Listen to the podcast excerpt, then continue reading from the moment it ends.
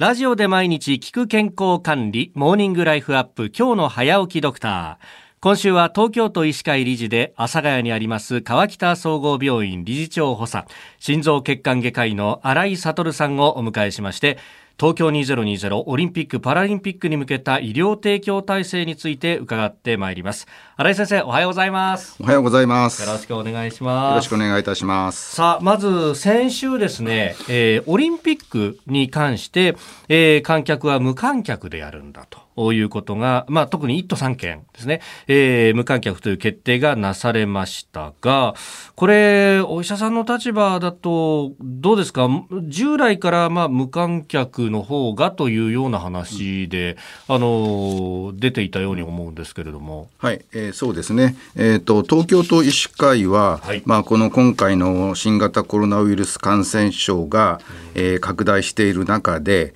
えー、また大きな波が来るだろうということも予想しておりまして、それからあのワクチン接種ですね、はい、それがどんどん国内で進んでて、それに対する医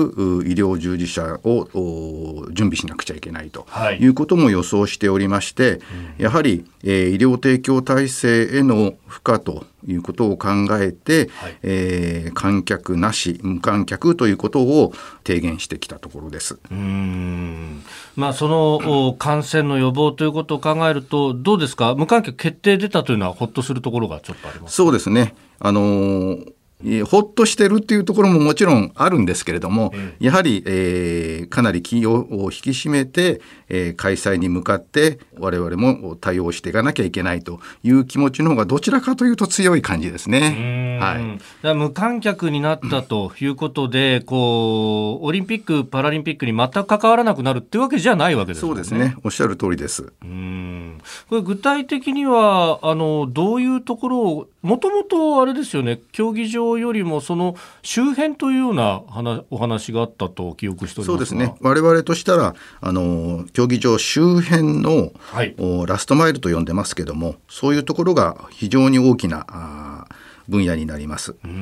それからまあ競技会場も一部担当するということに予定としてはなってます。うん、ラストマイル、あのそれこそ駅から競技場までの間とか、そういうようなイメージでいいですか？そうですね。最寄りの駅から競技会場の入り口までというところがあラストマイルと呼ばれるところで、えー、夏場あの非常に暑いところ、はい、そこを観客の方が、えー、移動するということで、うん、熱中症も非常に気になりますし、また体調が悪い方がもしかしたら新型コロナウイルス感染症にかかっているという可能性もありますので、うんはい、まあ、観客を入れるというふうになった場合にはそこの救護ということが非常に気になるところでありました。うん。まあこれね、あの、無観客となると、どうですか？基本はラストマイルは人がいなくなるというふうに考えて、ね、そうですねあ。そうなると思います。ただまあ、あの、もしかするとそういう何かイベントをですね、はい、あの、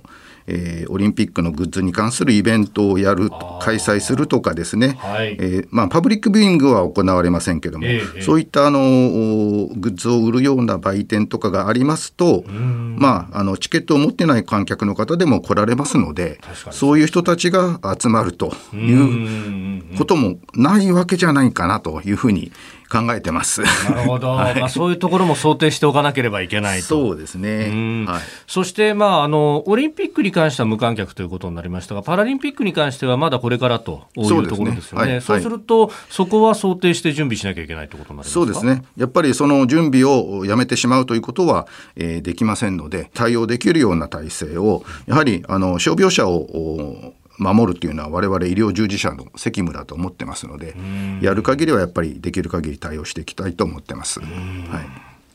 えー、東京2020詳しい救護体制については明日以降また伺ってまいります、えー、川北総合病院の心臓血管外科医新井悟さんでした。先生明日もよろしくお願いします。よろしくお願いいたします